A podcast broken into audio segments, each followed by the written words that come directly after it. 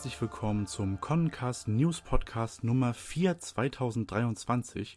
Wir reden heute über die News aus dem März 2023. Ich bin Lasse und heute an meiner Seite sind Wiebke. Hallo Wiebke. Hallo ihr lieben Zuhörer, viel Spaß bei diesem Podcast. Und auch mit dabei ist Johannes. Hallo Johannes. Hallo alle zusammen. Und bevor wir in die tatsächlichen News reinstarten, gibt es mal wieder, wie immer im März, ein Jubiläum zu feiern äh, im Newsblog bzw. im ConWiki, denn das ConWiki ist dieses Jahr 15 Jahre alt geworden.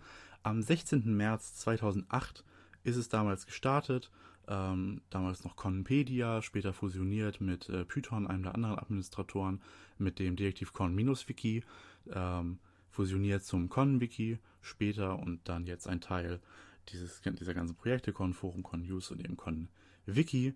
Äh, Dutzende, Millionen Male aufgerufen, 300.000 Edits. Wir hatten zwischenzeitlich in dieser Phase ähm, jetzt vor kurzem die 4869 ähm, äh, Artikelmarke äh, erreicht, die dann auch ganz schnell äh, wieder übertroffen wurde, ähm, weil es im Wiki so aktiv ist.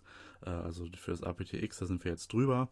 Ähm, da hatten wir wie immer äh, ein Gewinnspiel gehabt äh, dieses Jahr, ähm, wo verlost wurden äh, Pakete äh, Directive Con Band 1 bis 3, Kaito Kid Treasure Edition Band 1 bis 3 und Yaiba Band 1 bis 3.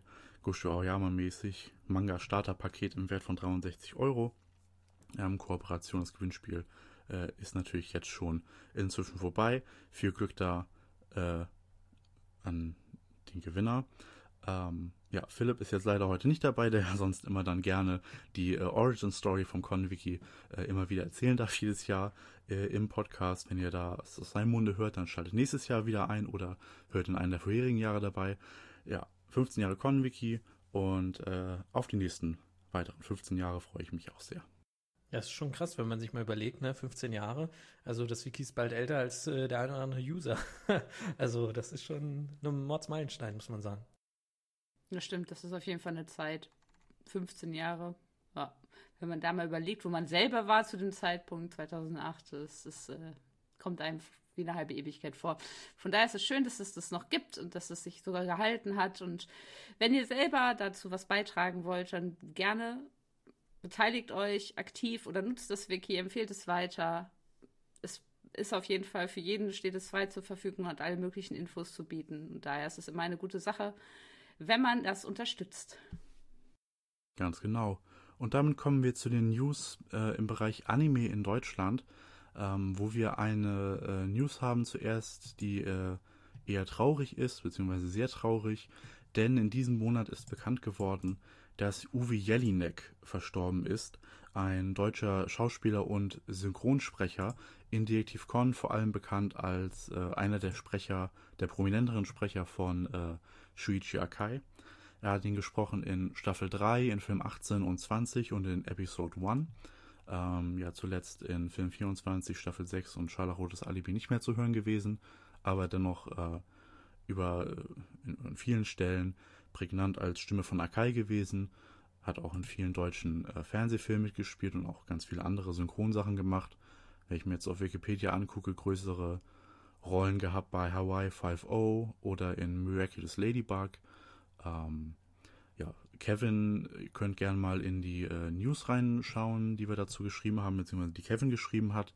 Denn er und äh, er hatte damals beim Synchronisation von Episode 1 äh, Uwe Jelinek auch kurz äh, kennenlernen dürfen und erzählt in dem äh, in der News über den Tod da äh, so ein bisschen davon und dass er ihn als sehr äh, herzlichen Menschen und so kurz kennengelernt hat.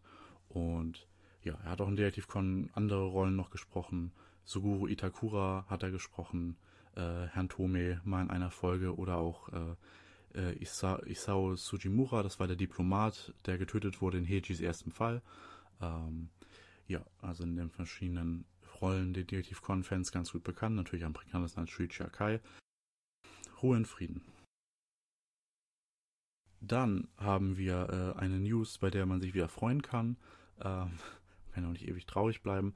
Denn äh, in Ende diesen Monats sind die äh, Detektiv Con Wiederholungen gestartet. Wir hatten es äh, erwähnt im letzten News-Podcast, dass die Wiederholungen wieder angekündigt wurden, die ja vor ähm, Staffel 6 schon angefangen haben und dann bis in die 200 davor gegangen sind und jetzt äh, in dieser Woche, ähm, beziehungsweise in der Woche des 22. Ähm, März äh, wieder gestartet sind mit äh, Episode äh, 223, der, äh, der Zorn der Berggöttin, Teil 1 und dann weiterhin äh, jetzt nur zwei Folgen in der Woche gewesen wegen äh, Sport, meine ich. Ja, aber das läuft jetzt wieder bei ProSieben Max und natürlich auch in der Mediathek zu finden. Ähm, wenn ihr da die genauen Termine und habt, so, dann könnt ihr bei uns auf, dem, auf dem Newsblog nachgucken. Wir haben da immer äh, News dazu, TV-Plan der Woche und was in der Mediathek ist und auch in unserem Kalender sind äh, die ganzen Folgen mit den Terminen alles notiert. Äh, wenn ihr das verfolgen wollt, Pro, ähm, DirektivCon auf Pro7 Max, dann schaut gerne im Newsblog vorbei und schaut natürlich gerne bei Pro7 Max vorbei, Mediathek oder Fernsehen ähm, wenn ihr da Bock drauf habt. Ja, und schaut auch gerne bei uns auf äh, Discord vorbei. Da gibt es immer die Watch Party, die sich trifft und äh, die Folge zusammen guckt. Ähm, das ist jetzt auch bei den Wiederholungen der Fall. Also wenn ihr da mit anderen Fans zusammen gucken wollt, euch währenddessen, während ihr die Folge schaut, quasi austauschen wollt oder das mal nachlesen möchtet, ähm, kommt gerne vorbei. Gibt es eine extra Rolle für, da werdet ihr auch gepinkt, wenn es losgeht. Ähm, schaut euch das gerne mal an. Ähm, ist sicherlich eine coole Sache, noch mit Fans äh, währenddessen zu ähm, ja, diskutieren. Das war auch, als wir die neuen Folgen hatten, ähm, hat super viel Spaß gemacht und äh, kann ich auch nur empfehlen. Dann sind wir schon im Bereich Manga in Deutschland angelangt. Da hatten wir ähm, im Prinzip nur eine News in diesem Monat, nämlich ähm, zu Band 102 äh, durften wir wieder exklusive Zusammenarbeiten mit Egmont Manga ähm, das finale Cover und die Inhaltsangabe enthüllen. Das könnt ihr bei uns im Newsblog oder im Wiki sehen. Das Cover, Con im Hintergrund eine Maske. Im Con-Wiki könnt ihr es auch mit dem japanischen Original vergleichen. Inhaltlich geht es in diesem Band laut der Inhaltsangabe darum, nachdem, nachdem der Lösegeldfall dank des Notizbuchs von Date Wataru, äh, ja, Date Wataru, äh, gelöst werden konnte, ermittelt Con in einem ungewöhnlichen Mordfall. Eine Leiche wurde auf der Grenze zwischen zwei Präfekturen gefunden. Da ist es nicht verwunderlich, dass sich mehrere altbekannte Ermittler um die Zuständigkeiten streiten. Und ausgerechnet auf einer Verkupplungsparty laufen sich außerdem Chihaya Hagiwara und Yugo, Jugo Yokomiso über den Weg. Doch noch bevor es romantisch werden könnte, nimmt das Event eine tödliche Wendung. Darum geht's in Band 102. Der erscheint hier in Deutschland am 8. Mai 2023, also ist nicht mehr so lange hin. Und da werden wir natürlich auch wieder einen Themenpodcast dazu machen. Oder wenn ihr ähm, gar nicht mehr abwarten könnt, äh, zu diesem Band was zu hören, dann könnt ihr auch alte News-Podcasts äh, euch anhören, wo wir über diese Ka Kapitel gesprochen haben, als sie in Japan und dementsprechend im Detektivcoin Weekly rauskamen. Und wenn ihr die auch noch selber lesen wollt, dann ist jetzt die äh, letzte Chance dafür im Weekly weil ähm, sobald der Band raus ist, müssen die Weeklies immer offline genommen werden von den Kapiteln, die im Band sind. Das hat der Egmont Manga mal verraten. Äh, das heißt, wenn ihr jetzt noch den Band äh, vorher lesen wollt, dann müsst ihr euch bis dahin die entsprechenden Weekly-Kapitel kaufen. Könnt ihr auch im Conwiki nachgucken, welche das sind. Ja, Band 102, 8. Mai 2023, können wir uns schon mal drauf freuen. Ich finde es auch ganz gut gelöst, farblich, muss ich gestehen, jetzt so, wo ich das Deutsche Cover und äh, finale Cover und das japanische nochmal vergleiche für mich. Also mir gefällt das ganz gut, dieses einheitliche, dieser violette Farbton, der sich da durchzieht. Und diese andere Maske ist jetzt nicht ganz so schön, weil man sie leider nicht ganz sieht, muss ich gestehen. Das wäre halt schöner, wenn die Maske halt vollständig im Bild wäre, also nicht von Con halb verdeckt worden wäre. Das gefällt mir das Japanische ein bisschen besser, aber sonst äh, ist es ein Cover, was auf jeden Fall nicht schlecht aussieht. Also es ist auf jeden Fall mal keine abgeschnittene Haarsträhne dabei. Es wirkt fast ein bisschen, das deutsche Cover fast ein bisschen ähm, leicht horrormäßig, weil in der Maske sieht man ja noch ein Auge so im Schatten. Ja. Das ist im Japanischen ja nicht eindeutig nicht so der Fall. ja. Ähm, ja. Ja, ist ja, das andere passt halt auch besser zum Fall, ne? Also diese Maske, die im Japanischen ja. ist, die ist halt eher an das angelehnt, was im Endeffekt im Fall ja auch auftaucht, als diese ganz Gesichtsmaske, was das ja offensichtlich ist. Ne? Also passend hm. tut das Japanische besser in meinen Augen. Ist da eigentlich schon wieder so ein Dreieck bei Egmont Manga drin? Ja. Ja, wunderbar. Das ist wieder da. Schön. Mhm. Und apropos Weekly-Kapitel, wir hatten ja schon äh, im letzten News-Podcast darauf hingewiesen, äh, zu den Weekly-Kapiteln 1103 bis 1109 ähm, machen wir einen Themenpodcast. Der ist jetzt inzwischen gemacht und erschienen. Das heißt, wenn ihr den noch nicht gehört habt oder zu dem Fall eine ausführliche Besprechung hören wollt, dann hört doch gerne da in den äh, aktuellen Concast-Themen-Podcast rein. Da äh, besprechen wir in ganz großer Runde diesen äh, meilensteinmäßigen Fall, der dann erst in Band 104 äh, zu uns nach Deutschland kommen wird. Das heißt, äh, hört euch da gerne den Podcast an, wenn ihr mehr dazu hören wollt und lest vor allem die Kapitel im Direktivcon Weekly.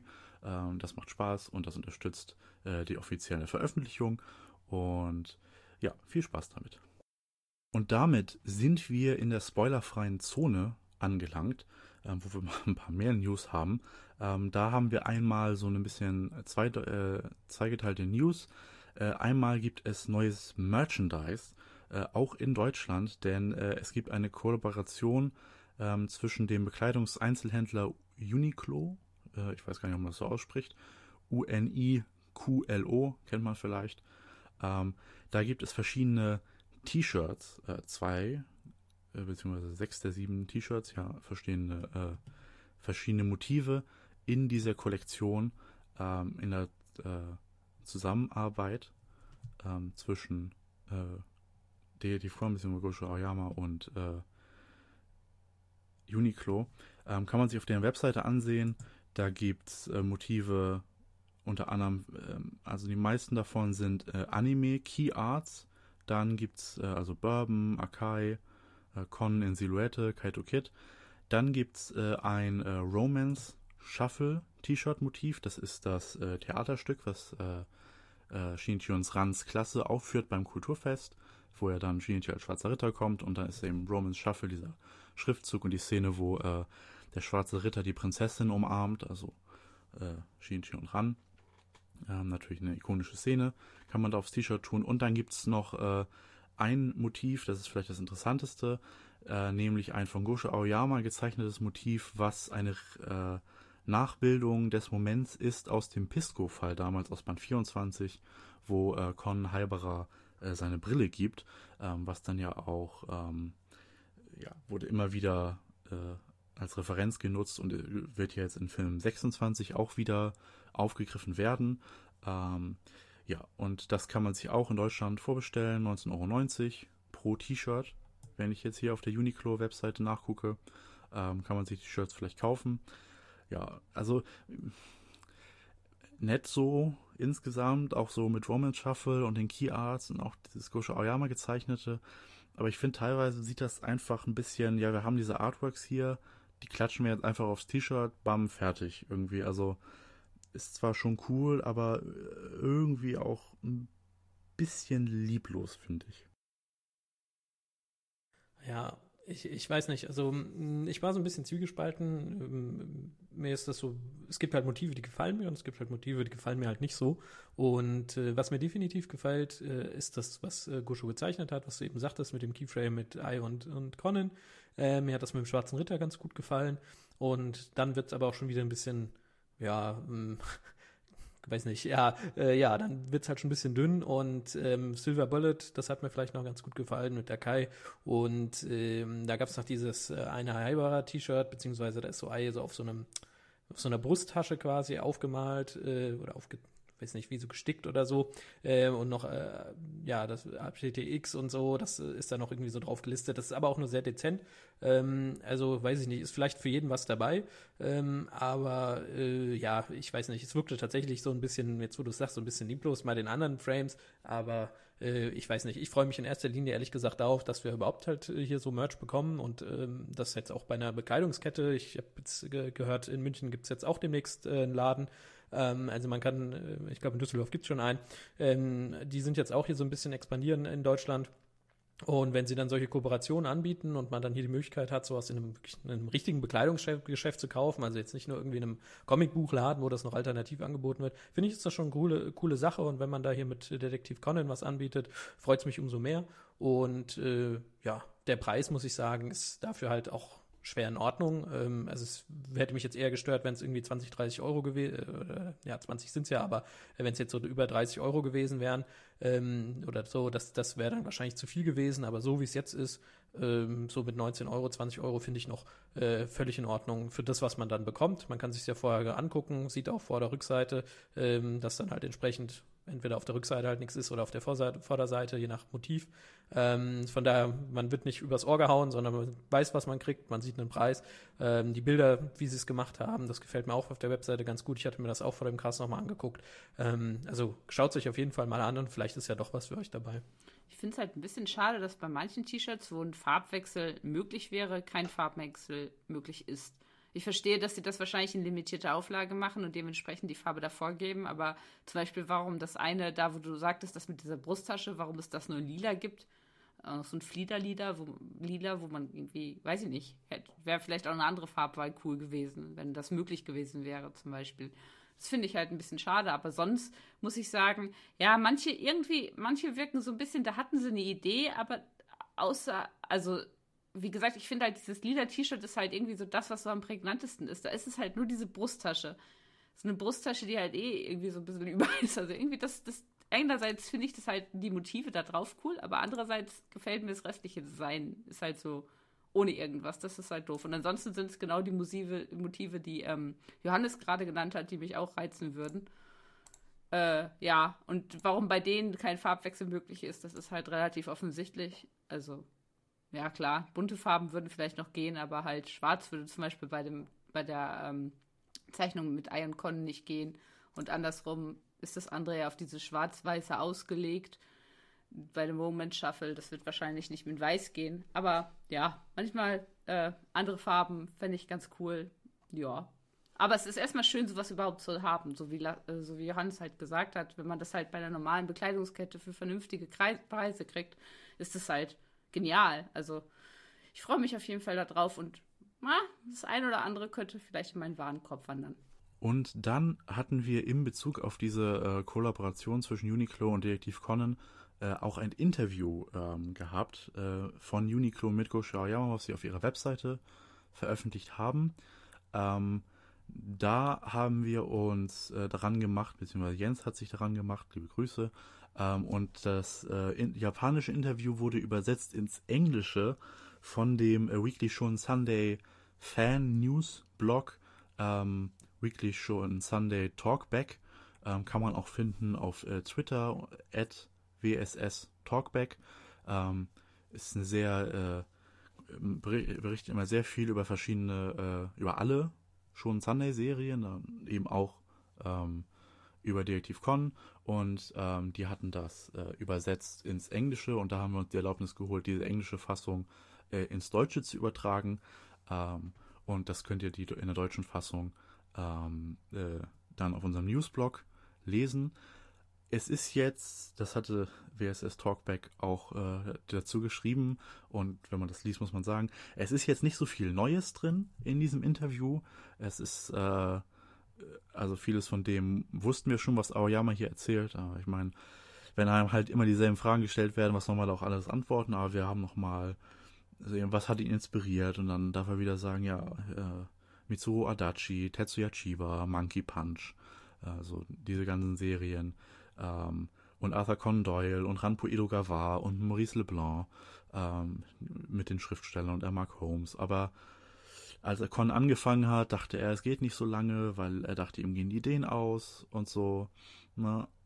Und solche gerne Sachen. Auch, schön auch nochmal zu sehen. Ähm, er sagt hier, er, dass er keine spezielle Bevölkerungsgruppe ähm, im Sinn hat, aber eher sagen würde Erwachsene, aber halt so generell ähm, schreibt er es jetzt nicht für Kinder oder für Teenager oder für Erwachsene, sondern halt ähm, für alle. Gibt ja in den Con-Fankreisen immer mal so die Diskussion, ist Con jetzt eine Kinderserie oder nicht und so. Ähm, wo ich, die ich albern finde, ehrlich gesagt, aber ich finde es auch schön, dass Gosho Aoyama hier mal wieder, also das hat er auch schon mal gesagt, aber hier jetzt nochmal auch sagt, ja, ist halt, ich habe da nichts Spezielles drin und das passt ja auch gut.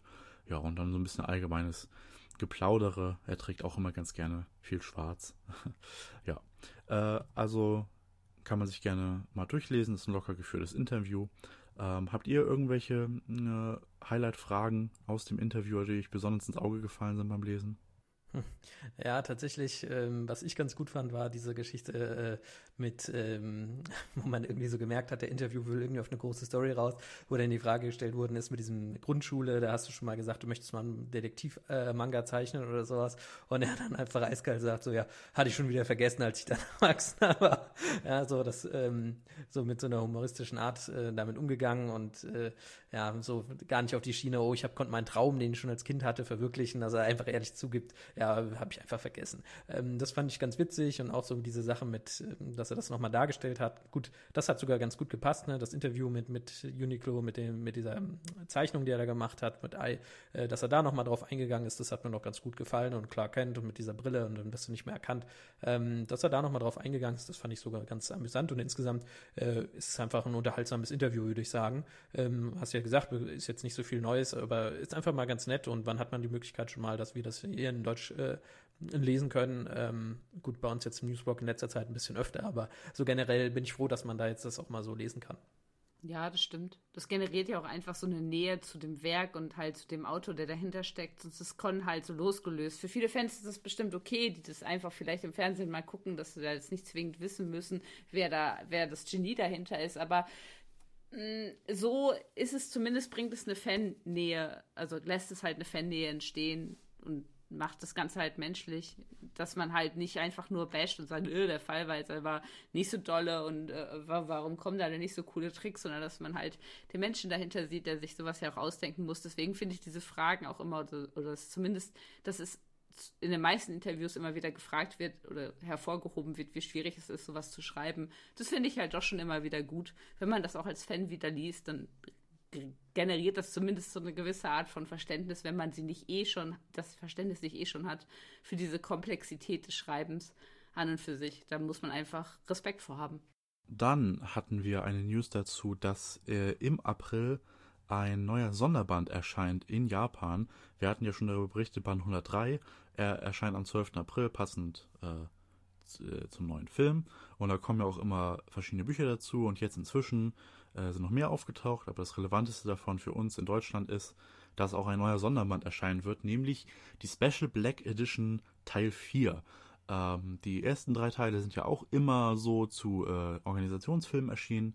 Special Black Edition dam 1 damals noch zu Film 13, 2 und 3 damals im Umfeld von äh, Film 20 und jetzt eben zu Film äh, 26 haben wir hier die vierte Special Black Edition, die auch am 12. April erscheint.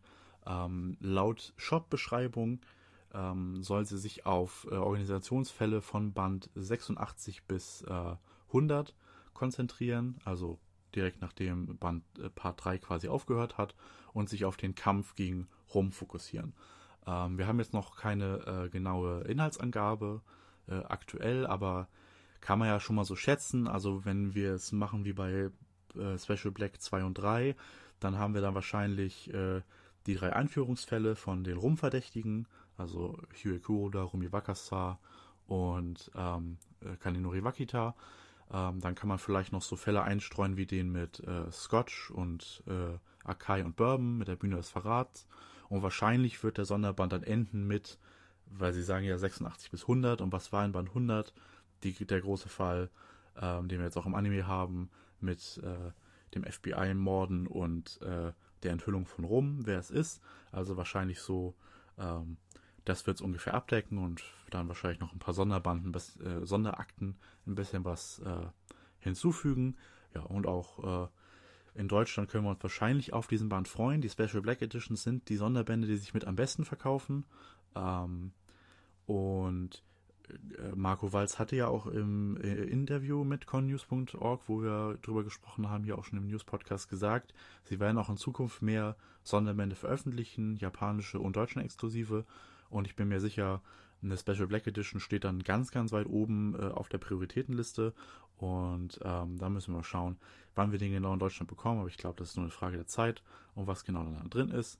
Ähm, ja, 12. April, Special Black Edition, Part 4 in Japan. Ja, wäre super, wenn es äh, nach Deutschland kommt. Wir haben ja schon, äh, erinnere ich mich gerade dran, noch in, im letzten äh, Themenpodcast, wo wir die Weekly äh, 1103 bis 1109 gesprochen haben, wo wir dann auch gesagt haben, ja, eigentlich müsste man das ja jetzt alles nochmal lesen. Ähm, und es ist doch schön, wenn wir dann die Möglichkeit hätten, hier so die Einführungsfälle alle gleich äh, hintereinander abgedruckt zu bekommen und ähm, dann die Auflösung noch. Also wäre auf jeden Fall eine coole Sache und äh, ja, Special Black äh, Editions, die gehen weg wie geschnitten Brot. Ähm, ich weiß gar nicht, in welcher Auflage die jetzt sind, äh, aber sicherlich in einer sehr hohen, ähm, weil äh, ja, das ist einfach das, was die Leute wissen wollen. Ähm, die, die, Geschichte der Organisation, das ist ja so das Hauptthema. Äh, das interessiert einfach unheimlich viele, deswegen, äh, ich glaube, da macht man nichts mit falsch, wenn man den nach Deutschland holt und äh, besser, besser schnell als äh, weniger langsam. das ist richtig. Also ich kann mir auch nur vorstellen, dass jemand wir reden ja häufig darüber, ne, was holt man sich im Bahnhof, was ist gut, wenn es da liegt und sowas. Und ich meine, wenn man was mit Detektiv Con verknüpft, dann ist es schwarze Organisation. Das heißt, wenn da ein aktuelles, neues, äh, eine neue Edition kommt, dann wird die wahrscheinlich auch wieder weggehen. Und da macht Egmont Manga nichts falsch, wenn wir sie auch in Deutschland kriegen würden. Und äh, da setze ich doch mein Pferd drauf, dass das auch passieren wird und äh, freue mich dann, wenn ich die auch bald lesen kann. Ich habe auch gerade nochmal nachgeschaut. Die Special Black Edition ist jetzt in der zehnten Auflage. Also die letzte Auflage war die zehnte. Das ist von den Sonderbänden die höchste Auflage. Danach kommt Detektiv Con vs. Kaito Kid, der allererste Sonderband in der achten Auflage. Und dann Special Romance Edition und Special Black Edition Part 2 und Fan Edition äh, in der vierten Auflage alle. Und dann Special Black Edition Part 3 ist in der dritten Auflage zusammen mit Shinichi Returns. Und ja, da, dahinter kommen dann alle anderen Sonderbände. Äh, mit, gering, mit niedrigeren Auflagen. Ja, also die Special Black Edition, das war da, ist wirklich der äh, Goldstandard für so ein Sonderband mäßig. Und die anderen natürlich nicht so groß, aber äh, die Special Black Edition ist ja auch ein bisschen, hat ein bisschen Vorsprung beim Erscheinen. Dann hatten wir auch noch, weil sich der Release ja auch immer nähert, das Cover enthüllt bekommen von Band 103. Ähm, da äh, sehen wir Conan in dem Outfit von Subaru Okia ähm, an einem Strand stehen. Äh, die Hintergrundschrift ist orange. Ähm, ein bisschen gechillteres Covermotiv, ähm, was ja auch gut zu dem Fall passt. Kapitel 1097 bis 1099 mit dem Strandbesuch. Subarus Outfit ähm, passt da auch sehr gut. Ähm, das ist ja auch in dem Fall ein bisschen äh, handlungsrelevant gewesen. Zuletzt hatten wir ein Strandcover Band 92. Ähm, ja, genau. Das Cover kriegen wir dann auch in Deutschland. Mal schauen, was sich da für ein Strandfoto über, irgendwie überlegen. Aber davon Strand gibt es zumindest hoffentlich mehr lizenzierbare Fotos als bei äh, Gesicht, äh, venezianische Gesichtsmaske. Also da findet man bestimmt ein gutes Foto. Schlüsselloch äh, ist noch nicht bekannt aktuell. Ähm, Detektiv Lexikon hat Gusho Aoyama gesagt, er hat das gezeichnet und ähm, wenn ich mich an die Formulierung erinnere, es sollte, es stellt wohl einen Professor aus einem Videospiel dar, ähm, wo viele Fans von ausgehen, dass es Professor Layton ist, aus der äh, Professor Layton äh, Rätselspielereihe vom Nintendo DS damals. Und wurde ja auch ein neues Switch-Spiel angekündigt. Ähm, da kann man sich sicherlich drauf freuen. Schlüsselloch, wie gesagt, unbekannt. Da, freu, da bin ich am meisten gespannt drauf, weil es ist ähm, nicht ganz klar so, wer sich hier gut eignet bei 103. Das werden wir dann äh, sicherlich bald sehen. Könnt ihr dann auch im Conwiki nachgucken oder dann, wenn der Band irgendwann in Deutschland erscheint, in äh, Japan, wie gesagt, am, am 12. April zusammen mit der Special Black Edition Part 4 und anderen Bänden und dann vielleicht Ende diesen Jahres oder Anfang nächsten Jahres dann auch in Deutschland. Ich finde tatsächlich, also ich hoffe, wir kriegen eine andere Schriftart. Also, nee, die Japaner haben ja immer dieses gelblichere finde, die Schriftart beißt sich irgendwie. Aber andererseits ist es halt ein Frühlings-Sommerband, ne? Also das Motiv äh, passt schon alles irgendwie zusammen. Ich, ich, bin sehr gespannt, wie sie es im Deutschen umset umsetzen. Sie verschieben ja den Con häufig auch mal, ob der nach links oder rechts wandert oder ob wieder was abgeschnitten ist, weil er ja auch wieder über den Dingens rüber ragt. Ich hoffe nicht. Äh, mal schauen. Mal schauen. Aber ja, du hast recht. Ich hoffe, wir kriegen ein schönes Strandbild. Ich hoffe, es ist gut gewählt. Gefällt mir sonst sehr gut. Dann gab es in Japan die Magademy Awards 2022, beziehungsweise äh, äh, quasi Academy Manga Magademy Award mäßig. Das ist ein äh, Preis ausgerichtet vom japanischen Händler Book Life, ähm, wo Manga-Charaktere, beliebte Manga-Charaktere ausgezeichnet werden. Ähm, das ist dann so wie bei den Oscars aufgemacht. Dann gibt es dann nicht bester Hauptcharakter, sondern bester Hauptdarsteller und so weiter. Und dann gibt es halt Hauptdarsteller, Hauptdarstellerin, Nebendarsteller, Nebendarstellerin und noch Sonderpreise der Jury. Ähm, das läuft so ab, wohl äh, man kann äh, über ein paar Wochen äh, Charaktere nominieren und die Charaktere mit den meisten Stimmen kommen in die engere Auswahl und dann gibt es eine neunköpfige Jury, die stimmt dann ab, äh, wer den Preis bekommen soll. Und das ist relevant für Detective Con, weil dieses Jahr äh, ein Detective Con Charakter gewonnen hat. Äh, und wie soll es anderes sein mit dem Hype auf Film 26 und so und der allgemeinen Beliebtheit des Charakters ist dieses Jahr Ai Halberer äh, hat einen Preis gewonnen. Sie wurde nämlich gekürt als beste Nebendarstellerin. Ähm, hat sie gewonnen, konnte sich da durchsetzen gegen ähm, Fern äh, aus Frieren nach dem Ende der Reise. Äh, ist ein, äh, auch ein Manga aus der Weekly Show Sunday. Tatsächlich erscheint hier auch in Deutschland äh, bei Ultraverse. Äh, ein Fantasy-Manga ist sehr empfehlenswert, sehr groß. Die zweiterfolgreichste Serie aktuell in der Sunday hinter Conan. Ähm, und gegen Raika aus äh, Mystery Toyu Nakare äh, beziehungsweise dem englischen Titel Don't Call It Mystery. Das kommt demnächst in Doppelbänden bei auf Englisch bei Seven Seas Entertainment raus und wurde von Gosho Aoyama auch ähm, äh, im Detektivlexikon empfohlen. Ist auch ein Shogakukan-Manga. Ähm, äh, Mystery to Yunakare, da kann man auch gerne mal reinschauen, ja. Aber Ai Halbara äh, bei dem McAdemy Award ausgezeichnet als beste Nebendarstellerin ähm, ist natürlich Halbara ist ja, hat einen Lauf gerade so. Ne? Sie hat ja auch äh, immer mal wieder gesagt, das ist jetzt ihr Jahr so mäßig, äh, wurde das pro-mäßig versprochen. Äh, hoffen wir mal, dass es, also, ich, wenn man so ausruft, dass das Jahr für einen Charakter habe ich bisher eigentlich immer nur Enttäuschung gehabt. Vielleicht bricht Halbara jetzt diesen äh, Fluch. Äh, und mit diesem Preisgewinn ist vielleicht da ein erster Schritt getan. Und mal schauen, wie groß sie dann wird im nächsten Kinofilm. Also wenn es wer schaffen kann, dann doch Ei es ist eh schon eine Frechheit, dass da steht Nebendarstellerin, ne? Also eigentlich ist ja quasi Hauptdarstellerin, ne? Das kann, kann man ja jetzt. Nein. ich ich habe mich auch ein bisschen. also, äh, weiß nicht, ich kenne halt die anderen Serien nicht, ich kann es nicht beurteilen. Äh, ich, Blue Rock sagt man noch was und ähm, Tokyo Revengers, aber ansonsten kenne ich die ganzen anderen Serien nicht. Deswegen kann ich das überhaupt nicht einschätzen, ähm, nach welchem Kriterium das hier ausgewählt worden ist. Äh, für die Serie selbst oder wenn man jetzt diesen Film als Maßstab nimmt, dann würde ich schon sagen, dass sie da eine Hauptrolle quasi so hat. Es soll ja an die Academy Awards quasi angelehnt sein. Ähm, wenn das jetzt nicht nur auf den Film bezogen ist, sondern auf die Serie, weiß ich nicht. Ähm, ja, keine Ahnung. Also ich hätte sie natürlich lieber als beste Hauptdarstellerin gesehen. Gut, jetzt ist sie halt Nebendarstellerin, äh, Hauptsache sie gewinnt einen Preis, bin ich schon glücklich als erheilbarer Fan. Ähm, aber ja, so das war, war am ersten Lesen war, kam es auch ein bisschen komisch vor. Ich weiß halt nicht, wie gesagt, wie, wie das eingeordnet wird. Aber ähm, ja, ich freue mich einfach, dass es, dass sie das gewonnen hat und ähm, dass es, dass sie da so beliebt ist und dass auch die Jury gesagt hat, ja, die ist es. Ähm, freut mich auch und ähm, ja, würde mich auch freuen, wenn wir natürlich noch ein bisschen mehr kriegen von ihr. Äh, es steht ja immer noch eine äh, gute äh, Sherry Halberer Edition aus, ähm, aber äh, ja, so für, für den Manga. Ähm, ja, nee, aber ansonsten, nee, freut mich einfach. Ja, bei den anderen Serien, bei den Hauptdarsteller und Hauptdarstellerinnen, das sind meistens die Protagonisten oder die Protagonistinnen. Ah, okay. Und, ähm, ja.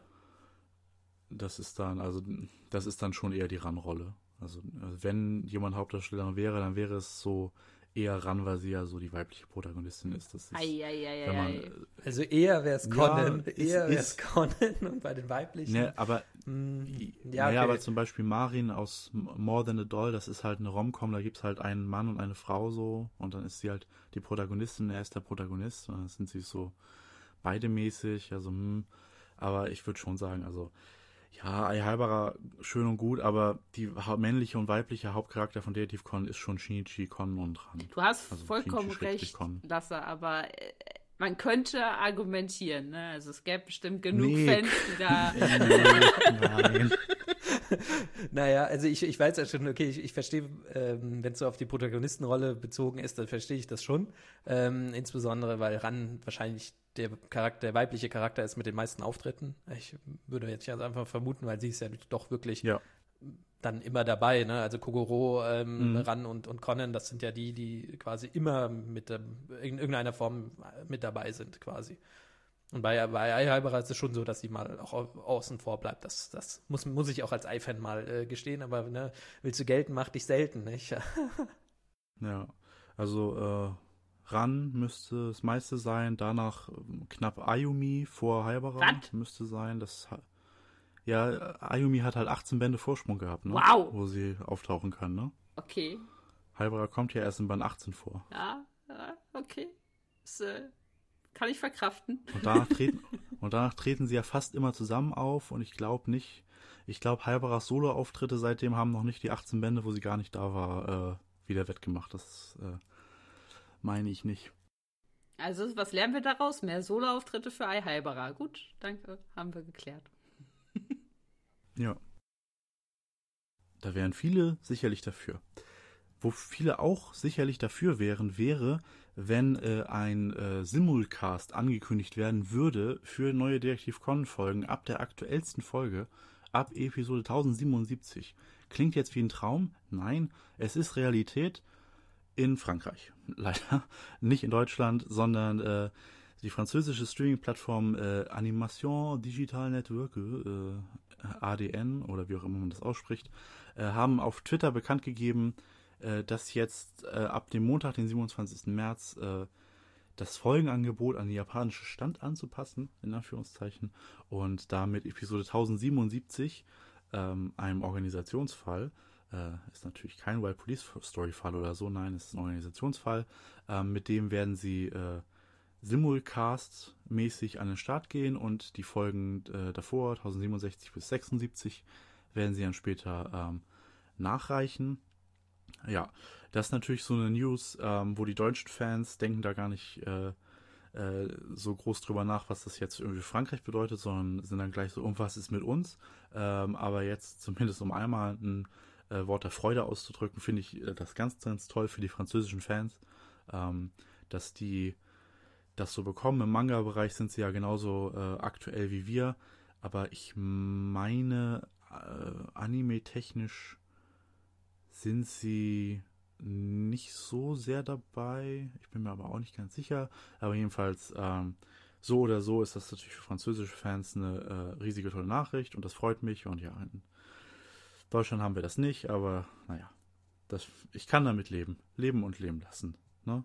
Ja, also ich muss sagen, ich habe mich äh, in erster Linie für die äh, Franzosen äh, gefreut, dass sie jetzt die Möglichkeit haben, auch an so einem geilen Punkt, muss man, müssen wir einfach mal sagen, ähm, an so einem wirklich geilen Punkt einzusteigen in der Serie.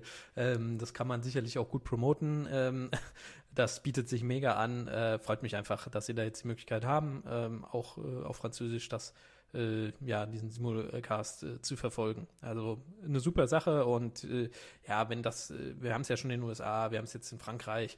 ne, So, man hat ja als deutscher Fan dann immer noch ein bisschen Hoffnung und die Hoffnung stirbt zuletzt. Also ich bin da auch noch zuversichtlich, dass wir dann irgendwann ähm, nach über 1077 Episoden äh, auch vielleicht mal bei uns äh, das, das eine Rolle spielen wird.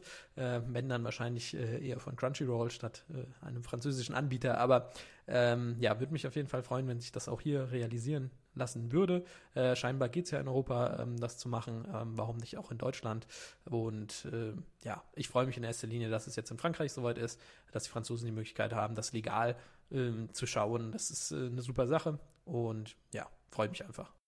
Ich finde es voll, jetzt wo du es gerade eben so gesagt hast, muss ich dran denken, wie random das wäre, wenn die französische Streamingdienst anbietet, wir machen Simulcast auch in Deutsch, aber nur in Frankreich. Das, das wäre die größte Troll-News aller Zeiten. Ja, für die, weiß nicht, deutschsprachige Minderheit in Frankreich oder was? Also, keine Ahnung. Oder vielleicht wir machen das in der Schweiz auch richtig. und dafür die deutschsprachige Schweiz. Ja, das, Ah ja. das wäre gar Oder nicht so Belgien. weit weg. Wenn die Schweizer das jetzt mal machen würden, dann wäre es nämlich gar nicht so unwahrscheinlich. Aber da es leider die Franzosen aktiv machen, ist es halt. Ja. Aber äh, an der Stelle, wenn du sagst, Lasse, dass die Anime standtechnisch gar nicht so weit sind, die Franzosen, dann ist das ja für manche auch äh, ein ziemliches Erwachen, wenn die plötzlich mit 1000 Folge 1077 einsteigen und keine Manga lesen, so wie das halt in Deutschland ja, glaube ich, auch verstärkt ist, dass viele hauptsächlich Anime gucken und nicht den Manga lesen. Das ist ja dann auch erstmal ein ziemlicher Knaller mit der Folge Ja, anzufangen. aber ich glaube, ich glaube aber die Leute, die einen Simulcast mit Untertiteln schauen auf einer Streaming-Plattform, ja, das das sind schon eher die, die, die dann auch eher den Manga lesen und nicht so die, die nur vom Fernseher hängen. Ich glaube, die finden dann nicht so den Weg das stimmt zu einem Simulcast. Ja, Oder, oder die halt bislang illegal geschaut haben. So, da gibt es sicherlich auch immer noch einige. Ähm, auch in Frankreich wird es die geben. Ähm, und äh, dass sie halt jetzt eine legale Alternative haben. Ich glaube, auch da kann man dann immer wieder irgendwie Leute gewinnen. Ne? Also wenn man keine Möglichkeit hat, ähm, die Sachen legal zu schauen, ähm, ist man ja zwangsweise angewiesen. Und da gibt es immer welche, die sagen, ja, ich würde es ja gerne und würde auch dafür bezahlen, ja, ähm, wenn ich das da irgendwie, wenn es legal gibt. Und diese Leute sind, glaube ich, natürlich froh, ne? wenn man dann auf einmal die Möglichkeit hat, das äh, legal wahrzunehmen. Ja. ja, das ist auf jeden Fall richtig stelle ich mir nur, also ich weiß aber nicht, ob es in Deutschland dafür die Plattform geben würde. Wir würden das ja auf jeden Fall nehmen. Aber wenn wirklich in Deutschland viele Anime gucken im Fernsehen. Ja, wie viele Leute gäbe es, die einen Simulcast wollen hier? Also wir vom Server. Drei. Ja, keine Ahnung, ich weiß Hier Podcast sind gerade drei. Im Podcast ja, drei. Ich weiß es halt tatsächlich nicht. Ich glaube, die Zahlen, wir, wir würden sie, glaube ich, gerne höher einschätzen, als sie es vielleicht real sind. Aber wer weiß. Ich weiß nicht. Man, man sieht es ja vielleicht in den Ausrufzahlen. Das gibt also gibt es auch immer wieder, das erstaunt mich persönlich immer selbst, Leute, die halt mittendrin irgendwo einsteigen, nicht? Also es gibt Leute, ähm, die gucken dann, die vielleicht die ersten 400 Folgen und sagen dann so, oh, und jetzt gibt es hier einen Simulcast, na, gucke ich den dann weiter. Äh, und haben halt 600 Folgen dazwischen verpasst und auch nie den Manga gelesen. Genauso wie es halt Leute gibt, die sich einen Manga-Band kaufen und sagen, oh, da gefällt mir das Cover ganz gut, das ist Band 23 und ich fange mit dem jetzt irgendwie an zu lesen und dann lese ich ab da los und dann irgendwie kaufe ich mir doch noch die ersten Bände oder so. Also da gibt es ja immer irgendwie wen, der das auch ein bisschen anders macht, der das nicht chronologisch macht. Also weiß nicht, wie, ob man da so eins zu eins drauf schließen kann. Ähm, deswegen, keine Ahnung, am Ende wird Crunchyroll wissen, die werden die Aufrufzahlen sehen von, von Detektiv Conan, von den Filmen und ähm, die werden dann sagen, ja, es lohnt sich auch, dass wir da jetzt Geld ausgeben für den Simulcast und äh, da können wir ja dann, wir werden dann wahrscheinlich nicht mehr Klicks erreichen, als was wir jetzt schon bei der Serie haben und dann müssen sie halt sich das ausrechnen. Ähm, ja, ja, aber Crunchyroll äh, in so einer Anime-Season, die großen Streaming-Anbieter, weil es einfach Content ist, die, die simulcasten jeden Scheiß inzwischen. Also da wird ja selbst der nischigste Anime noch irgendwie für einen Simulcast verwertet. In Klammern, weil Crunchyroll seinen äh, Simulcast-Übersetzern auch äh, einen Hungerlohn zahlt. Deswegen äh, machen die äh, das äh, ordentlich ähm, schmeißen die einfach auf den Markt und wenn sie irgendwie jeden, jeden Scheiß, der irgendwie zwölf Episoden hat und auf einer obskuren Light Novel basiert in Japan, dann wird sich das für Detektivcon auch lohnen. Also, das ist halt, ich glaube, das ist da eher lizenztechnisch eine Frage. Wo ich das übrigens gerade angedeutet habe, wenn man im englischsprachigen Raum sich dafür interessiert, dann kann man sich äh, von äh, The Canepa Effect die Videos ansehen It is impossible to live as a Crunchyroll Translator und das Sequel It is still impossible to live as a Crunchyroll Translator. Ähm, es sind sehr interessante äh, Videos darüber, wie Crunchyroll seine englischsprachigen Symbolcast-Übersetzer bezahlt, beziehungsweise man kann teilweise nicht mal von Bezahlung reden. Aber gut, äh, ist natürlich ein anderes Thema und wir wissen nicht, wie die Deutschen bezahlt werden. Die deutschen Simulcaster hoffentlich ein bisschen besser. Hm? Mal schauen. Ja, ich, ich denke, da, da gibt es auf jeden Fall eine Audience für und das ist halt bei so einem Streamingdienst da braucht man halt die Masse. Ne? Und Detektiv.con wird sich da gut einfinden, so wie bei One Piece auch. Bei One Piece sind sie auch einfach irgendwann eingestiegen, weil äh, man kennt die Marke und da äh, greift man genug Fans mit ab, dass sich das lohnt. Dann kommen wir jetzt mal zu den Anime-Episoden in Japan, beziehungsweise den Anime-Episoden aus dem französischen Simulcast bald. Ähm, da haben wir diesen Monat äh, zwei Folgen zu besprechen. Äh, einmal Episode 1076, äh, der streng geheime Plan des charismatischen Firmenchefs. Und zu diesem Filler erzählt uns jetzt Johannes etwas. Ja, und ich dachte, ich bin schon der charismatische Firmenchef, aber das kann ja noch kommen. Ähm, ja, die, die äh, Folge äh, beginnt auch mit dem äh, Firmenchef, der quasi so ein bisschen so eine Art Golf spielt in seinem Büro und äh, sich da irgendwie einen Plan ausgeheckt hat und äh, gibt es aber gleich schon wieder einen Szenenwechsel und wir sind bei einer Leiche, die äh, zufälligerweise, wie soll es auch anders sein, Conan und Kogoro gefunden haben, äh, ist niedergeschlagen worden mit einer Eisenstange und äh, ja, Megure stößt dazu und äh, sie versuchen herauszufinden, äh, ja, wer der Mann ist, warum er gestorben ist, na, ganz klar, äh, und fangen dann an ein bisschen zu ermitteln. Äh, eine Frau äh, am Tatort erkennt den Mann äh, wohl scheinbar kurz wieder, ist dann aber auch wieder weg und ähm, ja, die äh, ja, Detektive und, und die Polizisten machen sich dann auf den Weg und versuchen äh, am Wohnhaus des Opfers herauszufinden, wer denn ist und treffen dort auf so eine Art Hausverwalter. Und äh, der berichtet dann so ein bisschen, ja, dass das so ein Rumtreiber war und er war den ganzen Tag im Park und hat eigentlich nicht viel gemacht und äh, hatte auch hohe Mietschulden, aber äh, urplötzlich äh, konnte der, äh, oder hat er zumindest behauptet, könne er alle Mietschulden äh, tilgen. Und ähm, äh, und wie das auch so sein sollte, er hatte da noch ein Poster äh, oder dem Magazin dieser Hausverwalter und da war zufällig genau diese Person drauf, ähm, äh, die, die, der, das Opfer quasi gesagt hat, oh ja, der, der ist es irgendwie, der wird mir da für den Geldsegen verhelfen. Und das hat er dann natürlich dem Polizisten gesagt. Und ja, sind sie dann zum äh, Firmenchef ähm, hingegangen, der da abgebildet war auf diesem Magazin, äh, haben versucht, den da irgendwie so ein bisschen äh, zu verhören, aber äh, der war zeitlich wohl ja sehr angestrengt und ähm, äh, konnte, man konnte ihm auch jetzt nicht irgendwie groß was nachweisen. Dann sind sie nochmal ähm, sind sie halt wieder gegangen ohne äh, ja so unverrichteter Dinge. Conan ist dann mit Kogoro nochmal los und hat nochmal diese Frau gesucht, die sie am Tatort äh, gesehen hatten. Sie hatte dann ähm, mitgeteilt, ja, da war hier äh, äh wieder wieder ähm, äh, ja wieder irgendwie der Mieter quasi von ihr, ähm, der da irgendwie involviert gewesen ist, nachdem sich der das Opfer erkundigt hatte und ähm, dann sind sie halt hingegangen und da gab es dann irgendwie eine Videoaufnahme von einem Unfall, wo die äh, Vermieterin quasi gefilmt wurde. Im Hintergrund dann auch der Mieter, über das sich das Opfer quasi erkundigt hat und es stellte sich raus, ja, Moment mal, der sieht ja ziemlich genauso aus wie der Firmenchef. Und äh, auf einmal gibt es dann halt doch eine Verbindung zum Firmenchef und ähm, ja, es stellt sich quasi so ein Klassiker heraus. Äh, das, die scheinen irgendwie sich, äh, so ein Doppelgänger quasi hat sich der Filmchef zunutze gemacht. Die versuchen dann herauszufinden, wofür. Und da gab es wohl auch eine Preisverleihung irgendwie, wo dann äh, die Fingerabdrücke mit der Urkunde doch übereingestimmt hatten, obwohl es eigentlich nicht so sein sollte. Und dann stellt sich natürlich die Frage, ja, warum ist denn der Mann, der dem Firmenchef so ähnlich sieht, äh, wo, wo ist der denn jetzt? Und äh, sie finden dann heraus, dass der vermutlich tot ist, äh, finden dann auch eine Leiche im Park. Ähm, ja, und dann kommt es am Ende nochmal, äh, um jetzt den Spoiler vorwegzunehmen, nochmal alles anders, als man denkt.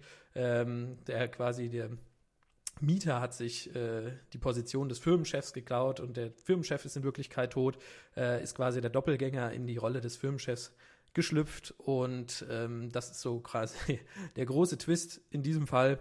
Und ja, inhaltlich gibt es so viel mehr nicht zu sagen. Es war nur ein Einteiler, es ging alles äh, vom Erzähltempo relativ schnell. Wie fandet ihr denn die Folge? Ich muss sagen, mich hat das total irritiert, als sie das erste Mal diesen Doppelgänger gefunden haben, da auf der Videoaufnahme und damit dann zu Migore zurückgegangen sind. Und die ganze Gruppe nimmt sofort an, okay, der Firmenchef hat irgendein Verbrechen begangen und den als Alibi genutzt. Und das nehmen die einfach an und dann sagt Meguri am Ende, ja, wir haben keine Beweise und wissen auch nicht, was für ein Verbrechen er begangen hat. Aber scheinbar sind sie sich plötzlich irgendwie sicher, dass es, er ein Verbrechen begangen hat.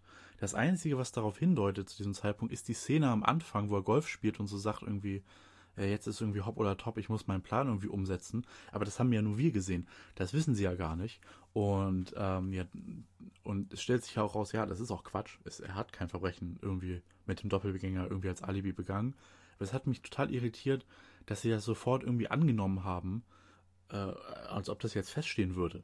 Ne? Und am Ende, dann war es eigentlich ein simpler Fall mit einem Twist. Mh, hm, also, das war jetzt nicht, das konnte man lange kommen sehen.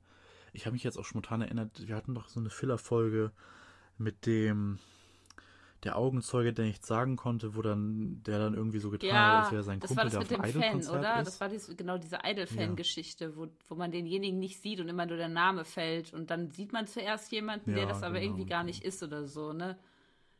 Mhm. Ja. Ja, also irgendwie so mit Identität und so. Macy ist ja ein Klassiker und so, ja, also, ne, als es dann mit den Fingerabdrücken so war, oh, wie kann das sein und so, da, ja, wird schon relativ deutlich. Ähm, ich, ich mochte aber so diesen, diesen Twist am Ende, wo dann gesagt wird, so, was für ein Verbrechen irgendwie hat er begangen mit ihnen als Doppelgänger, wo dann der herausstellt, ja, hat kein Verbrechen begangen, er wollte einfach nur mehr Freizeit haben. Und äh, ja, und deswegen hat er einen Doppelgänger angeheuert, was eigentlich auch viel logischer ist, als sofort anzunehmen, der wollte damit bestimmt irgendein Verbrechen begehen. Also vielleicht waren Megore und so ein bisschen zu sehr äh, in der Arbeit drin, dass sie hinter allem Verbrechen gesehen haben, aber ja. Rel ja, relativ simpler Plot, naja, ganz okay-isch umgesetzt, aber mh, hm, irgendwie, irgendwie bin ich damit nicht ganz so warm geworden. Und eine Szene, die ich noch lustig fand, ist, wenn sie das erste Mal bei der Unterredung rauskommen, äh, vom Firmenchef kommen sie aus diesem riesigen Firmengebäude da raus, was halt irgendwo in der City von Tokio ist. Und dann hat Con einen Einfall und läuft dann los zu Fuß. Und dann nächste Szene sehen wir, wie er, wie er zu dieser Vermieterin zurückgelaufen ist, die äh, halt in dem Vorort da lebt, wo das äh, so ist. Und er ist da hingelaufen, also das ist doch bestimmt nicht gerade nebenan gewesen. Wie lange sind die da gelaufen? Also das war, äh, ist mir irgendwie sofort aufgefallen. Obwohl ich mir da normalerweise nicht so Gedanken drüber mache, aber äh, naja, also insgesamt so, bestimmt jetzt nicht die schlechteste Filler-Folge, aber irgendwie so habe ich da jetzt auch keine Freude bei empfunden. Da, da, will ich vielleicht gerade einhaken bei dem Punkt, den du angesprochen hast, was dir komisch vorkam. Mir kam das auch komisch vor, aber die naheliegendste Erklärung für mich, dass so ein Filmchef einen Doppelgänger macht, waren irgendwie Sicherheitsgründe. Ähm, dass man sagt, so ja, ich hätte gern vielleicht einen Doppelgänger, der vielleicht ab und zu auch mal für mich einspringt, ähm, gerade wenn es irgendwie gefährlich wird oder sowas, wenn man irgendwie eine Person des öffentlichen Lebens ist, dass man jemanden hat, der einen dann auch irgendwie vertritt oder sowas, keine Ahnung. Also das war irgendwie das Erste, was mir an den Kopf kam. Und ich fand das auch merkwürdig dann entsprechend, äh, dass sie gleich von einem Verbrechen ausgegangen sind, wo ich mir dachte, naja, vielleicht als Person des öffentlichen Lebens, äh, ich persönlich weiß es jetzt nicht, aber denke ich mir schon, naja, gibt sicherlich den einen oder anderen Schauspieler oder sonst irgendwen oder Politiker, die noch irgendwie einen Doppelgänger haben, der dann mal bei einer Veranstaltung den Leuten die Hand schüttelt. Ich glaube, das ist jetzt nicht reine Hollywood-Science-Fiction, sondern dass es durchaus mal gibt, ähm, dass man da jemanden nimmt, der einem sehr ähnlich sieht äh, und dann für solche Sachen halt wie so eine Preisverleihung, wo man eine Urkunde überreicht von der eigenen Firma, irgendeine Verleihung, dass es da so jemanden gibt. Keine Ahnung, das war so ein bisschen das, was ich mir gedacht hatte und äh, mir ist das auf jeden Fall auch komisch vorgekommen. Ja, mir sind irgendwie in der Folge ziemlich viele Sachen sehr, sehr schräg vorgekommen. Also mal abgesehen davon, dass Con wieder einfach irgendwie losrennt, durch die halbe City läuft und Kuro die ganze Zeit hinterherläuft. Das ist auch schon immer wieder so ein Ding. Aber was ich auch ganz komisch fand, ist schon wieder, da sind dann drei Polizeibeamte für den einen Mordfall. Und die kommen auch wirklich zu jeder Besprechung mit. Ich weiß jetzt nicht, ob Shiba und Takagi da von Megure beaufsichtigt werden müssen an so einer Stelle, aber das kann ja auch einer machen. Ich finde sowas immer so, da merkt man so, blöd gesprochen, dieses etwas unkluge Schreiben. Warum müssen jetzt alle drei Polizisten dabei sein? Warum reicht nicht einer? Warum reduziere ich nicht die Charakteranzahl, wenn ich eh schon den, den Zuschauer vor einen Charakter, also einen Charakter, zwei Charaktere stelle, die gleich aussehen, was ja eh schon zu Verwirrung führen kann und das Zusehen manchmal schwierig macht. Und dann mache ich noch unbedingt drei Polizisten mit da rein. Das war ja halt schon wieder super bescheuert, oder? Ich weiß nicht. Und dann, da musste ich dann auch an Hansa jetzt denken, der da alleine sitzt und verzweifelt versucht, auf der Polizeistation jemanden zu finden. Und die drei sind alle auf den einen Fall angesetzt. Ich sag's dir, Hansa, der wäre der, der wär durch die Decke gegangen an der Stelle. Musste ich irgendwie dran denken, auch wenn das jetzt nicht ganz zu der Folge fasst. Also ich fand, in der Grundannahme war es eine Folge mit Potenzial, eben weil diese Idee, mit dem man sucht sich einen Doppelgänger, um sich zu einfach Luft zu verschaffen, gar nicht so un unrealistisch ist. Aber es war am Ende einfach nicht gut ausgeführt. So würde ich es, glaube ich, zusammenfassen. Ja, das trifft es ganz gut, würde ich sagen. Ja, würde ich auch so unterschreiben, aber das ist ja leider häufig bei den Fillerfällen und dann sagt man sich, ach, so eine Folge mehr hätte doch äh, vielleicht mehr Möglichkeiten gegeben, die Geschichte zu erzählen und dann hat man doch vielleicht eine Zwei-Filler-Folge und man denkt sich, äh, ja, hätte ein, eine Folge hätte auch gereicht. Nach der Hälfte war die Luft raus weiß nicht, ist immer so ein bisschen, ja, steht da immer so ein bisschen in der Luft. Muss ich wieder an den Monorail-Scharfschützen denken. Die zweiteilige Folge, die überhaupt keine zwei Teile gebraucht hat. Wow. Schnell weiter zur nächsten Folge. Äh, keine Filler-Folge, so halb. Es ist ja der Status von Wild Police Story so zur Serie ist so ein bisschen, naja, äh, aber gut. Ähm, jetzt haben wir Episode 1007, äh, 1000, Episode R 133. Ja, äh, Huch, was denn da passiert? Ähm, vielleicht kurz zur Erklärung. Ähm, ja, die, die Folge ist gelaufen und dann wurde sie nicht nummeriert in, der, in dem Archiv vom Fernsehsender. Also der Fernsehsender hat für, hat für jeden Ausstrahlungstermin ein Archiv, was da gelaufen ist. Und die Episode hat dann keine Nummer bekommen. Ähm, nicht, wurde nicht 1077 nummeriert, was sie eigentlich hätte sein müssen. Und dann kam sie bei Crunchyroll und dann wurde sie bei Crunchyroll veröffentlicht als Episode R133. Und R-Nummern sind die Nummerierung von den Remaster-Episoden. Und da hat sich dann im Archiv auch festgestellt, die letzte Remaster-Folge vor der Wild Police Story-Folge war R132 und die Remaster-Folge danach war R134. Und Wild Police Story war aber selbst nicht als R133 in Japan gelabelt, aber bei Crunchyroll USA in dem Simulcast, was sich Crunchyroll USA auch nicht einfach ausdenkt. Also, das werden die gesagt bekommen haben. Äh, ja, aber es ist halt keine Remaster-Folge in dem Sinne, sondern es adaptiert ja schon Kapitel 13 vom Wild Police Story Manga. Also teilweise. Ähm, ja, und jetzt die nächste Folge danach, die Organisationsfolge, ist dann überall in Japan 1077 gelabelt worden. Also ja, ist das jetzt quasi eine Remaster-Folge gewesen, die keine Remaster-Folge war quasi. Ähm, wir wissen es auch alles nicht so genau. Das spielt für die Folge jetzt auch keine Rolle. Das ist jetzt nur so Vorgeplänkel, was ihr einfach nur wissen müsst. Diese Wild Police Story Folge ist offiziell nicht Folge 1077. Das ist die äh, nächste Folge mit der Organisation. Und da können wir auch nichts bei machen. Ähm, ich habe gesehen, Leute haben sich ja beschwert im Wiki und so. Wir richten, das Wiki richtet sich dann nach dem japanischen Stand. So, sie, in Japan ist das überall so gelabelt. Ähm, da können wir nun mal nichts bei machen. Ähm, und deswegen auch ganz, sollten wir vielleicht auch ganz schnell ähm, zu dem kommen, worum es in der Episode dann tatsächlich konkret geht. Und über den Inhalt erzählt uns jetzt Wiebke etwas. Ja, der Inhalt der Folge ist eigentlich relativ leicht zusammenzufassen. Es ist quasi eine Zusammenfassungsabschlussfolge. Es ist, geht um den Tag der Abschiedszeremonie von den ähm, fünf Jungs, die wir jetzt die letzten Folgen immer dann begleitet haben. Und man sieht, kriegt jeden Charakter nochmal mit dem, was er erlebt hat und was ihn ausmacht, im Laufe der Geschichte vorgestellt Mm, das fängt mit Hiro an äh, und geht dann halt weiter über den ersten Teil der äh, Episode quasi, bis man dann schlussendlich die finale, mh, mm, finale Zeremonie sieht. Man hat noch so ein kleines Zwischengeplänkel bei ähm, mit äh, offensichtlich Miwako und Yumi, auch wenn es nicht genau benannt ist, die dann da nochmal angesprochen werden von den fünf, die auf dem Weg zu der Abschlusszeremonie sind. Ähm, da gibt es nochmal eine Interaktion und schlussendlich endet dann dieser, ähm, diese, diese Abschlussfeier mit einem Foto und dann wird, äh, findet halt eine quasi ein Zeitraffer statt, in dem quasi Stück für Stück jeder von den fünf bis halt auf Ray selber ausgeblendet wird, was dann darstellt, dass sie halt alle nicht mehr unter uns weilen. Und dann geht es in die Gegenwart, wo ähm, Toro in dem Fall dann im ähm, Café arbeitet und ähm, dann mit Azusa hin und her plänkelt und die beiden da äh, sich über Kochkünste und ähnliches aussprechen und ähm, Turo halt in dem Fall immer wieder Rückblicke hat zu dem, was aus seinen ehemaligen Freunden geworden ist, was sie, wofür sie sich dann im Laufe ihres Lebens, weiteren Lebens entschieden haben und wie sie dann schlussendlich zu Tode kamen. Und dann endet das Ganze mit einer Nachricht von Rum an Toru und er geht dann zu dem Mazda RX7 und äh, genau berichtet dann in Gedanken nochmal, fasst dann alles zusammen, was äh, es quasi über Wild Police Story zusammen zu sagen gibt. Es ist also wirklich eine reine Zusammenfassungsfolge. Wirklich viel Handlung hat sie nicht, also eigene Handlung. Wenn man jetzt die Wild Police Story Folgen direkt hintereinander sehen würde, würde es, fände ich es, glaube ich, sehr langweilig, auch wenn es emotional gut gemacht ist. Aber dazu war mir zu viel Wiederholung drin.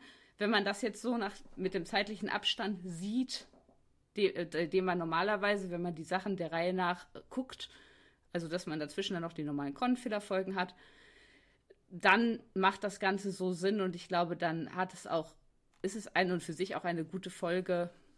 Wie fandet ihr die denn? Also vielleicht zu den Hintergründen. Ähm, Wild Police Story ist ja so wie Zero's Tea Time ein kürzerer Manga, das heißt, die Kapitel haben zwölf Seiten, was, da es immer eine Coverpage gibt, effektiv heißt es, jedes Kapitel hat elf Seiten. Ähm, und hat Wild Police Story 13 Kapitel, ähm, drei für jeweils vier Freunde und dann am Ende nur noch eins für Ray. Das heißt, die vier Folgen vorher haben dann so drei Kapitel adaptiert, die jeweils elf Seiten hatten an Inhalt. Da kann man eine Detektiv-Con-Folge draus machen, das passt. Ein Kapitel da mussten sie sich halt was überlegen. Also dieses Ganze mit der Abschlusszeremonie, also viel davon, ein bisschen was haben sie auch dazu gedichtet, mit dem, dass sie da hinlaufen. Also im Manga fängt es quasi mit der Begegnung an mit Rumi, äh, mit Yumi und Miwako und dann Zeremonie und der Gegenwart, wo sich Amuro so einzeln erinnert in einem Panel dann, was dann pro Freund passiert ist. Ähm, und da mussten sie strecken. Ich hätte gedacht, dass sie das, das habe ich hier im Podcast auch gesagt, dass sie an diesem, wo Amuro an die Tode seiner Freundin denkt, dass sie da halt ganz ausführlich die ähm, aus den alten Folgen die Todesszenen von den Freunden länger ausbreiten und so und da mehr das machen. Ähm, das haben sie auch schon in der Vergangenheit mal gemacht, zum Beispiel bei bei Clash of Red and Black, als Akaidan gestorben ist, haben sie dann so ein irgendwie fünf Minuten lang einen Rückblick aus der Konfrontation mit Wermut gezeigt, mit Originalmaterial. Und weil das noch 4 zu 3 war, haben sie doch einen Balken drumherum gemacht. Also das machen sie schon, Footage 1 zu 1 wiederverwenden. Und das hätte ich hier halt gedacht. Aber dass sie halt wirklich von den aktuellen Wild Police Story Folgen das zum, zu einer Clipshow machen, das hätte ich halt nicht gedacht, weil das ist, das finde ich Quatsch. Also irgendwie die ganzen alten Todesszenen äh, wiederverwerten das wäre halt auch nur Wiederverwertung, aber das fände ich irgendwie noch, noch angebrachter, weil wir in, weil es ja, weil es nicht Szenen sind, die wir ja innerhalb dieses, dieser fünf Wild Police Story Episoden so gesehen haben, sondern aus halt regulären Detektivkonnen-Folgen. Und das hätte ich dann, wäre auch halt, da hätte ich dann gesagt, ja, ist halt Recap, aber irgendwie mussten sie das ein bisschen äh, auf Laufzeit bringen und das macht irgendwie Sinn. Aber hier jetzt das zu einer Clipshow zu machen, das fand ich, das fand ich irgendwie nee, also das fand ich Quatsch. Und ja, also der Inhalt selbst, das ist halt, das ist halt das Epilog-Kapitel von Royal Police Story. Und wenn man das so an, an und für sich hat, im Manga funktioniert das ganz gut. Und hier im Anime, weil sie auf Länge kommen mussten, jetzt nicht. Und ja, also, nee, also die, dies, das ist, war die denkbar schlechteste Variante, wie man das hätte lösen können, finde ich. Also entweder man macht die Todesszenen oder man macht noch mehr Anime Original Content, aber einfach Clipshow, das ist fand ich faul, Quatsch. Ich, ich denke, ähm, der Hauptgrund, warum man das nicht gemacht hat, so wie du sagtest, das hätte sich sicherlich angeboten und es wäre auch ziemlich cool gewesen, ähm, wenn man da nochmal so die einzelnen Personen sieht quasi. Ich glaube, einfach Hintergrund oder zwei Gründe könnte ich mir vorstellen, dass man es gemacht hat. Einmal, dass hier vielleicht ein anderes Team quasi dran war äh, an diesem Projekt Wild Police Story, sage ich jetzt mal. Äh, oder halt, ähm, dass man eben nicht, ich meine, Matsuda und so, dass diese Folgen, die sind ja wirklich schon ewig her, äh, die müssten auch noch 4 zu 3 sein, wenn ich das jetzt richtig im Kopf habe, ähm, dass man da gesagt hat, ja, so alten Käse wollen wir jetzt nicht nochmal machen, wir wollen es jetzt aber auch nicht neu zeichnen. Ähm, was haben wir denn für Material? Und dann hat man zurückgeguckt und hat gesagt, oh ja, hey, äh, die bisherigen Episoden, das sah doch ganz gut aus, äh, wir machen das jetzt nochmal irgendwie als, als Erinnerung und bleiben dann quasi in diesem Projekt, auch in diesem Projekt Wild Police Story. Ich kann mir vorstellen, dass das eins von beiden oder alles irgendwie ein bisschen zusammengespielt hat als Gründe. Ähm, ich muss sagen, dass was Wiebke eben angesprochen hatte, ähm, ist bei mir genauso gewesen. Ich habe äh, damals die erste Folge von Wild Police Story geschaut und habe gesagt, so ja, das ist eigentlich ganz gut. Ich wollte dann warten, bis alle draußen sind. Das war jetzt der Fall und ich habe sie der Reihe nach durchgeschaut. Und ähm, ja, da war diese Episode natürlich äh, anstrengend. Also ich, ich war auf wirklich versucht äh, vorzuspulen, ja, mir das nicht alles, alles äh, anzuschauen. Ich habe es dann doch alles angeschaut, aber ähm, ja gut, ich habe, hab, wie gesagt, die Folgen quasi direkt davor alle äh, geschaut und da war das halt einfach nochmal eins zu eins dasselbe verwurstet. Ja, war für mich dann jetzt nicht so die angenehmste, äh, ja, angenehmste Folge dann das zu schauen, muss aber sagen, insgesamt, so wie ich es gemacht habe, Wild Police Story, äh, alles in einem zu gucken, das hat auf jeden Fall Sinn gemacht. Also dann hat man halt eine zusammenhängende Folge und diese, diese oder Geschichte quasi, die erzählt wird über alle. Ähm, das war auf jeden Fall was, das kann ich auch nur empfehlen, dass man das macht. Und äh, wenn man dann halt bei der letzten Folge ist, kann man dann quasi so ein bisschen durch, durchskippen. Ähm, ich, wie gesagt, ich habe es nicht gemacht, aber eigentlich spricht da nichts dagegen, dann das so zu machen, ähm, weil man wird schon merken, wann es wieder quasi in Präsenz ist in, bei dieser äh, Verleihung quasi äh, oder dann halt später im Café Poro. Das wird man schon mitbekommen. Ähm, aber ansonsten kann ich das auch empfehlen, dass man sagt, ja, die ersten paar Folgen von Wild Police Story quasi kann man sich auch alle direkt hintereinander anschauen. Das ist ein sehr cooles Seherlebnis, man fühlt sich nonstop gut unterhalten, ähm, weil insgesamt muss man ja sagen, von der Qualität her sind das schon, finde ich persönlich, besser, auf jeden Fall besser als Filler. Ja, wenn, wenn nicht sogar, äh, kommt das sicherlich an die eine oder andere eher langweilige Episode dran, für mich persönlich. Ähm, fand ich das auf jeden Fall, ja, insgesamt eine Wild Police Story eine sehr gute Sache hier mit dem Abschluss. Ja, mh, hm, ja, war jetzt, wie gesagt, nicht so, nicht so dolle gelöst. Da hätte sich vielleicht das Team von Wild Police Story, was da dran sah, ein Beispiel nehmen können an den, äh, von dem, äh, äh, Love Story im Polizei Hauptquartier Vorabend der Hochzeit TV Special, was es damals zu Film 25 gab, weil da wurde zum Beispiel wie beim Scharlachroten Alibi alte Folgen wiederverwertet und da war statt als Geisel wurde da auch wiederverwertet. Also wenn das für das TV-Special gereicht hat, war es bestimmt auch noch gut genug für Wild Police Story, glaube ich. Ja, zumal die Folge ja auch mit Remastered benannt ist, ne? Wäre es ja gar nicht so falsch gewesen, wenn man dann einfach alte Folgen quasi in der remasterten Version reingebracht hätte. Dann wird der Name ja. wenigstens Sinn machen. Vielleicht haben sie das ja auch gedacht und dann irgendwie einfach nur nicht mehr geschafft. Zeitlich. Ja, oder eben wegen, weil es ein, eine Clipshow ist, so. Deswegen.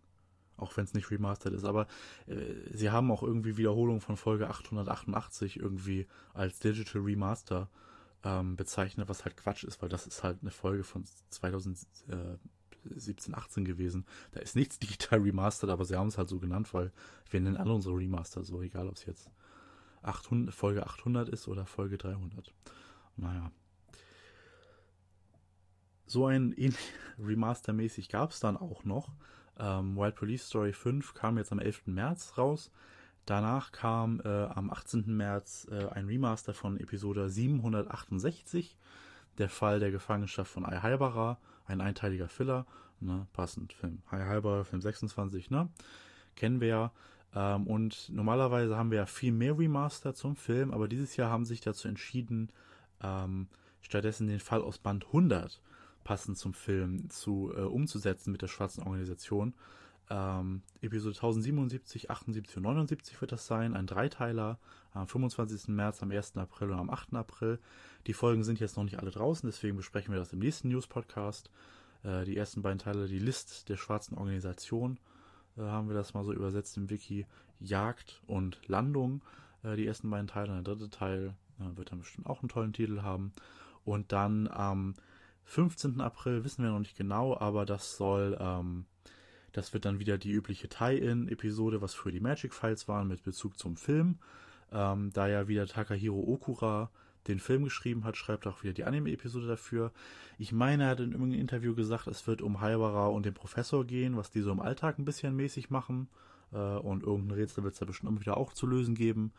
Ja, kann nur besser werden als Sandwich-Rezepte und Kuchenschmelzen und äh, Halloween-Kürbis-Mysterien. Also Haibara und der Professor, da kann man sich bestimmt auch drauf freuen. Das äh, besprechen wir dann aber im nächsten News-Podcast. Denn damit sind wir auch schon wieder angekommen am Ende dieses Concast News Podcasts.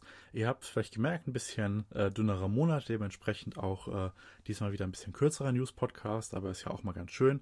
Ähm, die nächsten Monate wird es bestimmt, äh, gibt es dann wieder mehr News. Dann kommt Film 24, äh, Film 26, äh, kommt ins Kino im April und Band 103 und so. Da wird es demnächst äh, wieder mehr News geben. Für den Moment, da bedanke ich mich erstmal ganz recht herzlich dafür, dass ihr diesen Podcast bis zum Ende durchgehört habt und verweise auf unsere Projektseiten conwiki.org. Jetzt äh, nach 15 Jahren könnt ihr immer noch alles Mögliche rund um Detective Con und Gusho mal nachschauen. connews.org findet ihr alle News rund um dieses Universum. conforum.org könnt ihr mit anderen Fans äh, diskutieren. Auf unserem Discord-Server connews.org slash discord findet ihr den Invite-Link könnt ihr mit anderen Usern chatten. Wenn ihr zum Beispiel, wie vorhin von Johannes angesprochen, ähm, die Episoden, die Wiederholung im Fernsehen mit anderen zusammenschauen wollt und euch darüber unterhalten wollt, ist das der perfekte Ort dafür. Oder halt äh, über alles andere, was mit DativCon und so weiter zu tun hat. Äh, auf Social Media findet ihr uns auf instagram.com slash connews, youtube.com slash connews, facebook.com slash connews und twitter.com slash connews. Unterstützen geht per Patreon, über Käufe über unsere Amazon Affiliate Links oder indem ihr unseren Discord-Server mit einem Nitro Boost ausstattet. Ich bedanke mich nochmal fürs Zuhören und sage Tschüss, bis zum nächsten Mal. Bis zum nächsten Mal. Tschüss, danke fürs Reinhören.